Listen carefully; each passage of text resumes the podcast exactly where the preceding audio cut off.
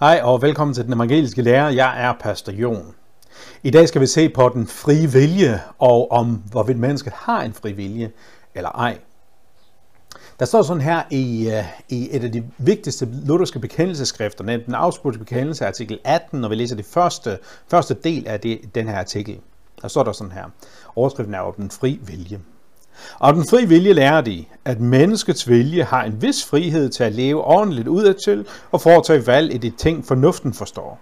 Men uden helligånden har vi ikke magt til at præstere den retfærdighed, der gælder for Gud, den åndelige retfærdighed.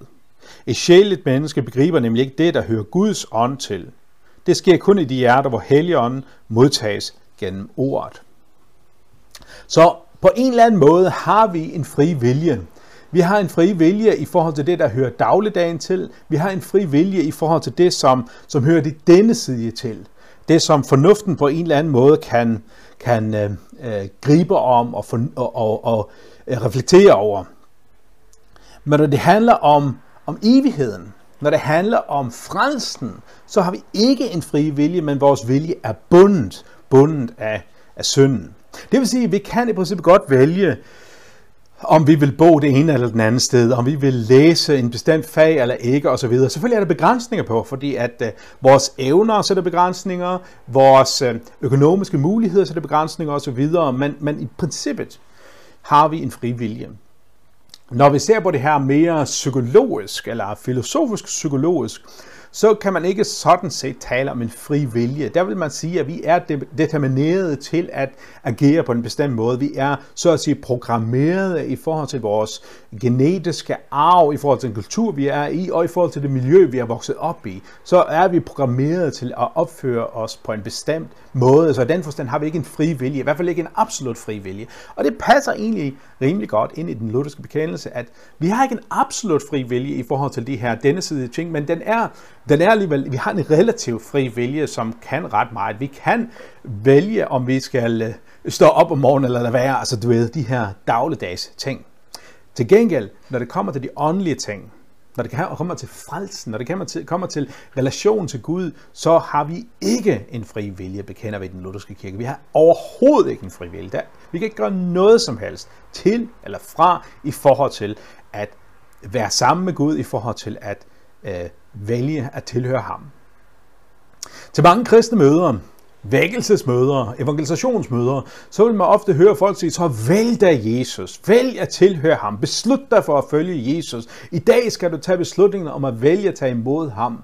Man kan endda også høre for prædikanter sige, nu har Jesus gjort sit, nu er det op til dig at gøre dit. Det her holder ikke, siger den lutherske bekendelse.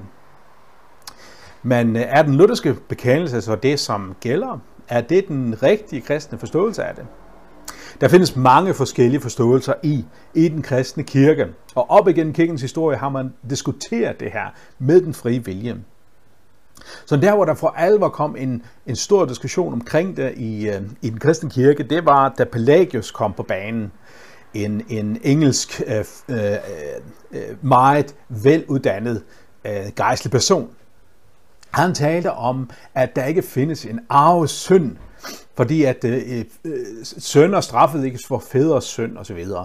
Altså, øh, er vi ikke på den måde komperet i vores synd. Vi er, synden er et problem, og vi er vendt bort fra Gud, men vi kan vælge at tilhøre ham. Vi kan vælge at sige, nu holder jeg op med at leve et liv i synden, og nu vælger jeg at tilhøre Jesus. Vi har fuldstændig en, en fri vilje til at vælge til eller fra. Vi kan fuldstændig beslutte os forfølge Jesus. Kirken var meget i opposition til det her. Særligt Augustin gør meget ud af at, at modbevise det her. Og det førte faktisk også til, at Pelagius blev kætterdømt af kirken. Men altså, pelagianismen som muligvis også findes, i hvert fald sådan i praksis i kirken i dag, handler om, at vi kan fuldstændig vælge til og fra. Vi kan beslutte i os selv at følge Jesus eller lade være. Vi har kræfterne i os selv. Vores sind er ikke ødelagt. Vi er sunde åndeligt set. Vi er bare komme væk fra Gud. Så har vi det, som øh, senere han blev kaldt for semipelagianere, altså ikke helt pelagianere og dog. Det vil sige, at synden er et problem, ligesom Pelagius også sagde det. Og, og de vil også sige, at Nej, vi har ikke på den måde i os selv, at vi kan, at vi kan vælge at høre Jesus, at vi kan vælge at beslutte os for at, at, at, at tro på ham og leve et liv i overensstemmelse med hans vilje. Og dog, vi har en vis vilje. Vi, vi, har, vi har i hvert fald den vilje til at bestemme os for at bede om hjælp.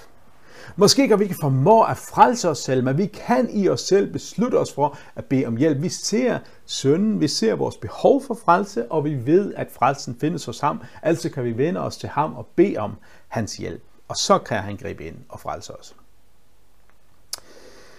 Øh, Semipelagianerne bliver også fordømt i, i, øh, i, øh, i den lutherske kirke, for eksempel i Concordiformen.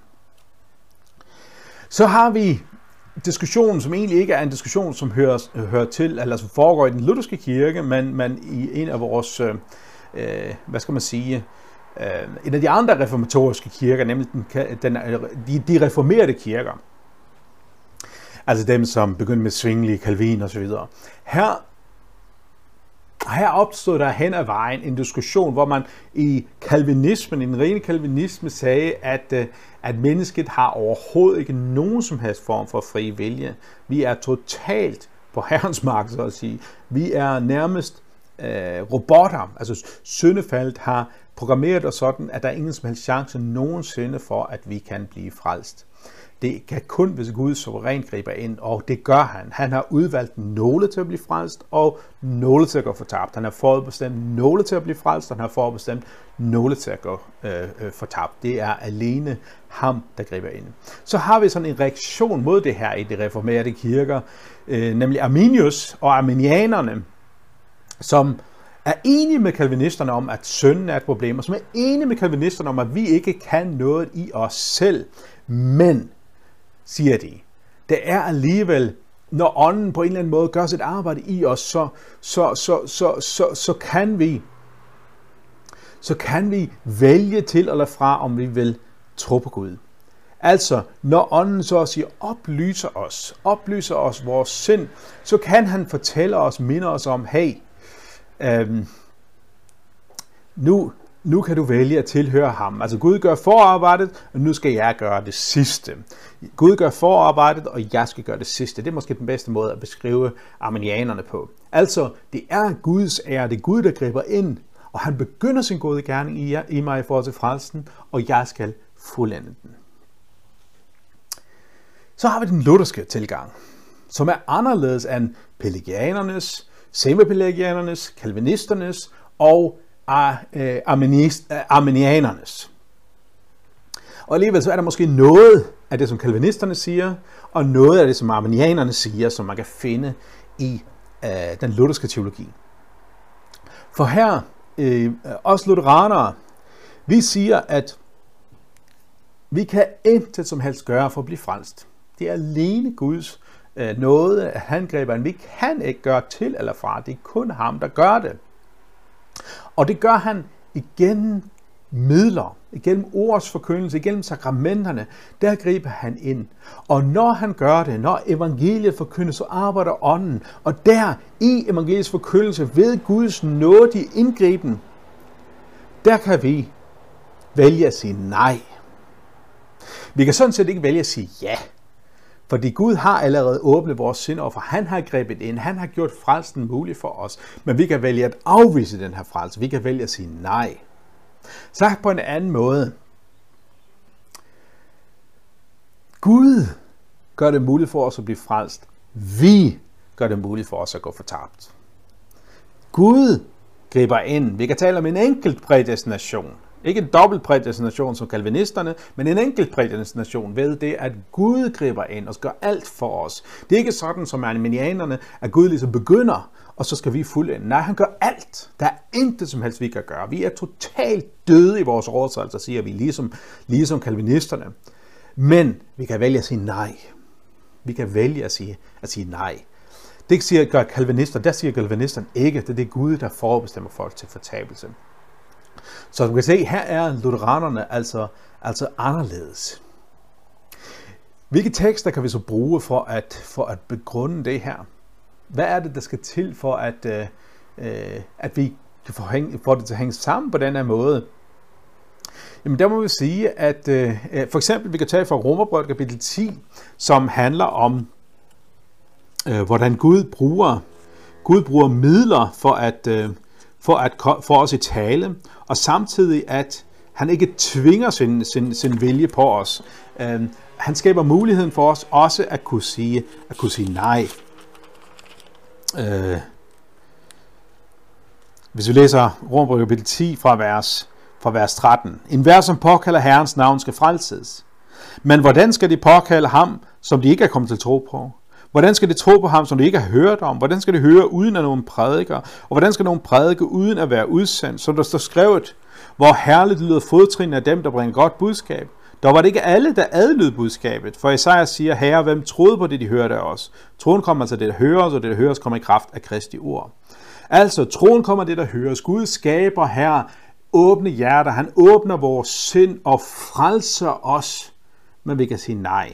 Dog var det ikke alle, der adlød budskabet. Vi kan sige nej til ham. Vi kan sige nej til ham. Vi kan afvise frelsen. Men vi kan ikke tage imod den. Hvis vi læser de første 10 vers af Efeserbrevet kapitel 2. Også jer, siger Paulus, har han gjort levende.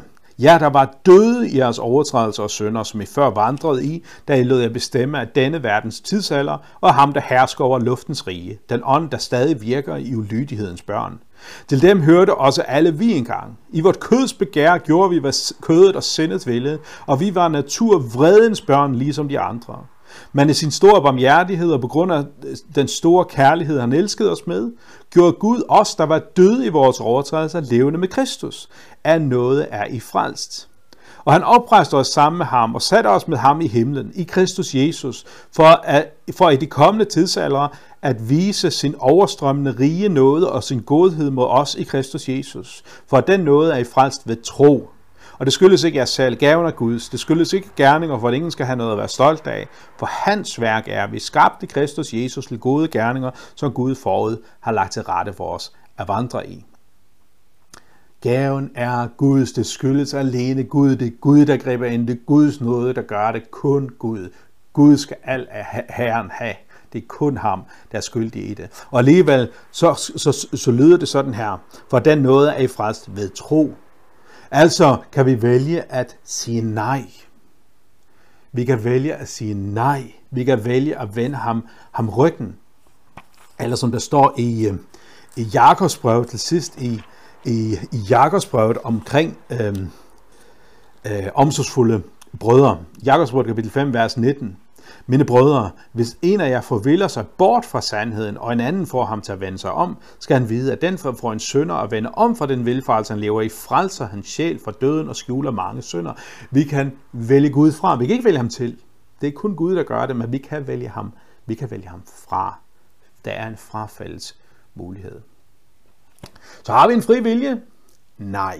Vi har ikke en frivillig. Ikke overhovedet, når det handler om frelsen. Vi har ikke en frivillig i forhold til det evige liv. Vi har en trælbunden vilje. En vilje, som er fuldstændig bundet af synd og bundet af fortabelsen, som kom over os ved, ved syndefaldet. Men Gud griber ind.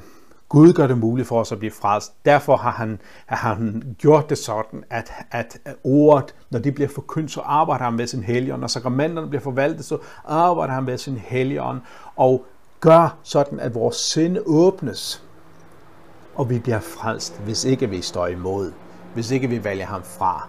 Der var nogle, som hørte, men de tog ikke imod det. Altså, vi kan vælge at sige nej, vi kan ikke vælge at sige ja. Det er Gud, der griber ind. Øh, Guds er æren for vores frelse. Vi har skylden, hvis vi går fortabt. Det var sådan lidt om den frie vilje i forhold til frelsen. Jeg håber, I bliver en, øh, en smule udfordret og forhåbentlig øh, bygget op i jeres tro på Jesus. Tak for nu.